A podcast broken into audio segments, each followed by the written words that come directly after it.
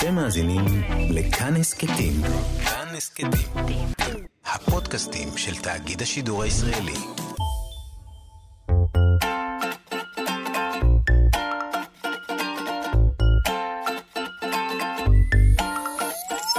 כאן תרבות מציגה. המעבדה לילדות ולילדים. ולילדים. לילדות. המעבדה לילדות ולילדים. עם גיל מרקוביץ. בשיתוף מוזיאון הטבע של אוניברסיטת תל אביב. שלום, אני גיל מרקוביץ'. גם הפעם נצא יחד למסע בעקבות שאלה. נשמע שאלה שעניינה מישהי או מישהו סקרנים כמותכם, שחיפשו תשובה, וממנה נתגלגל הלאה אל שאלות נוספות. אני מקווה שנצליח להשיב על הרבה מהן. אני כמעט בטוחה שבעקבות התשובות יצוצו עוד ועוד שאלות, אז חשוב שבמסע הזה נלמד גם איך לגלות את התשובות בעצמנו, ולעיתים להבין שיש גם דברים שלא תמיד יש עליהם תשובה. קדימה, בואו נתחיל.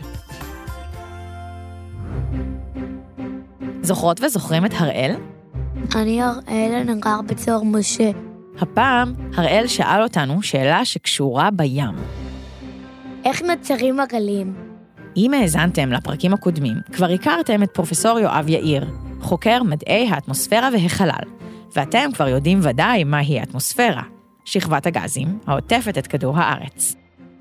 הגלים בים נוצרים כאשר יש הפרעה בתנועה של המים בים, לרוב בגלל רוחות, אבל יש יוצא דופן אחד, הצונאמי, שהוא גל אדיר שנוצר עקב רעידת אדמה תת-מימית. כשאנחנו רואים בים גלים גבוהים וחזקים, בדרך כלל יש גם רוחות חזקות. הרוח מעבירה את האנרגיה שלה אל פני המים, ובזה מגביהה אותם וגורמת להגבהות של עוד חלקים של המים. הגלים מתגלגלים עם כיוון הרוח. כשיש רוח מערבית, כמו שקורה בדרך כלל בים התיכון, הגלים יגיעו ממערב ויתנפצו אל החוף. ביבשה לא נוצרים גלים, כי היבשה מוצקה יותר ואינה מאפשרת לרוח להרים אותה. כדי להרים את האדמה נחוצה אנרגיה מסוג אחר. אפילו אפשר לנסות את זה בבית. לדוקטור אופיר לוי יש הצעה בשבילכם. בשביל להבין זאת טוב יותר, נסו ליצור גלים בקערת מים על ידי נשיפת רוח, הוצאת אוויר על המים, וגם על ידי שקשוק הקערה. נשיפה של אוויר על המים תגרום לגלים בקערה. גלים שהם כמו הגלים הנפוצים בים, אלה שמאפיינים את הים. לעומת זאת, שקשוק הקערה יגרום לגלים גדולים יותר, שמקורם בתחתית הקערה, כמו גל הצונאמי. לסיכום, הגלים בים נוצרים בזכות הרוח, לא בגלל זרמים במים ולא בגלל לוויתנים שמכים בזנב. ואם כבר הזכרנו לוויתנים, כמה שוקל לוויתן ומה האורך שלו? הכירו את טומי. לי קוראים תומי בלס ואני מתל אביב. כדי לענות לטומי על השאלה, שוחחנו עם פרופסור שי מאירי. שי מומחה ללטאות, אבל הוא יודע הרבה גם על בעלי חיים אחרים. משום ששי נמצא עכשיו באוסטרליה, אני אספר לכם מה הוא אמר.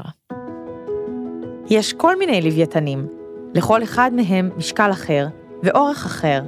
היום אנחנו מכירים 94 מינים של לוויתנים. הקטנים ביותר הם פוקנה הודית. הם שוקלים 32 קילו וחצי בממוצע, ואורכם כמטר וחצי. הלוויתנים האלה חיים בים שלחופי דרום אסיה, מהמפרץ הפרסי במערב ועד יפן במזרח. הלוויתן הגדול ביותר הוא הלוויתן הכחול. אורכו כ-30 מטרים ומשקלו כ-200 טון. זהו בעל החיים הגדול ביותר שחי כאן אי פעם. את הלוויתן הכחול אפשר למצוא בכל האוקיינוסים, משום שיונקים גדולים יכולים להגיע למרחקים גדולים. חיות גדולות צריכות הרבה אוכל, לכן הן מחפשות אוכל בשטחים נרחבים יותר. התשובה הזאת הציתה שאלה במוחה של עדי. אני עדי בהט, אני בת עשר, אני במרכז מצור משה. אם יש חיה יכולה לחיות באזור מחיה אחד ויכולה לשרוד גם באזור מחיה אחר, אם כן, איזה חיה? שי נתן לנו את התשובה גם לשאלה הזאת. שימו לב. כן, בעלי חיים רבים יכולים להסתגל לסביבות מחיה מגוונות. ממש כפי שהלוויתן הכחול יכול להסתדר בימים טרופיים, למשל בצפון האוקיינוס ההודי, וגם בימים שבקוטב הצפוני או הדרומי. אפשר למצוא מינים מסוימים של זאבים שאנחנו מכירים בארץ, במדבר וגם בגליל, בקצה הצפוני של כדור הארץ, המכונה החוג הארקטי, ובקצה הדרומי שלו, אפילו בהודו. מצד שני, יש גם בעלי חיים רבים, שאומנם יכולים להתקיים גם באזורים גיאוגרפיים אחרים, אבל חיים בשטח תפוצה קטן מאוד, לעתים רק במקווה מים אחד, במערה אחת או באי קטן אחד. הם פשוט לא יכולים להגיע למקומות מרוחקים אחרים בעולם. גם צמחים יכולים לגדול בכל מיני אזורים בעולם. למשל, צמח הצבר המצוי, שהוא מין של קקטוס שגדל בישראל.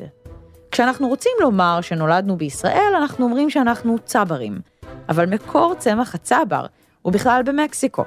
לא מפתיע שהצבר יכול לחיות גם בישראל, כי במקסיקו יש אזורים שהאקלים בהם דומה לאקלים שבישראל.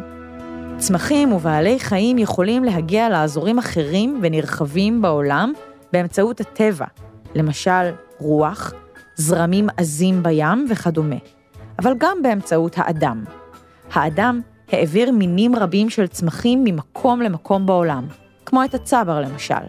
אבל לעתים, להעברה הזאת יש תוצאות הרסניות לחי ולצומח שנמצאים בבית החדש. בואו נסכם את הפרק. למדנו איך נוצרים גלים. כשהרוח נתקלת במים, היא מגביהה אותם. ככל שהרוח חזקה יותר, היא מרימה את המים גבוה יותר, ונוצרים גלים גדולים. הגלים מתגלגלים עם כיוון הרוח, ואנחנו התגלגלנו איתם פנימה אל תוך המים. במים פגשנו כל מיני לוויתנים. לכל אחד מהם משקל אחר ואורך אחר. פגשנו לוויתן ממין פוקנה הודית, הקטן ביותר בקרב לוויתנים. ופגשנו לוויתן כחול. זהו המין הגדול ביותר בקרב לוויתנים, ולמעשה, זהו בעל החיים הגדול ביותר שחי כאן אי פעם. למדנו שבעלי חיים גדולים צריכים הרבה אוכל, והם חולפים על פני מרחבים גדולים כדי להשיג את המזון שנחוץ להם. כך הבנו שהם מסוגלים לחיות בסביבות מחיה מגוונות. בעלי חיים וצמחים מסוגלים להסתגל לסביבות מחיה חדשות, שונות מאלה שבהן הם רגילים לחיות.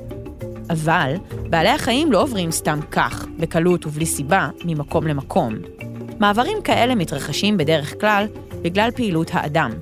למשל, אוניות ומטוסים הנושאים סחורות עלולים להעביר מינים של חרקים, מכרסמים וגם זרעי צמחים מאות אלפי קילומטרים ממקום אחד לאחר. מדובר במרחק גדול, שקשה עד בלתי אפשרי לצמחים ובעלי חיים לעבור באופן טבעי, לבדם, בלי קשר לפעילות האדם. כשאנחנו מטיילים בעולם, חשוב לזכור שכל פרח, פרי וצדף מעדיפים להישאר בסביבה הטבעית שלהם, שהיא הבית שלהם. אפשר לפגוש אותם, ליהנות מהם, ואז להיפרד. אילו שאלות שאלתם את עצמכם בזמן ההאזנה לפרק?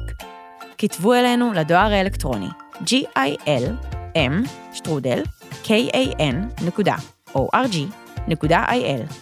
אולי נדע להשיב.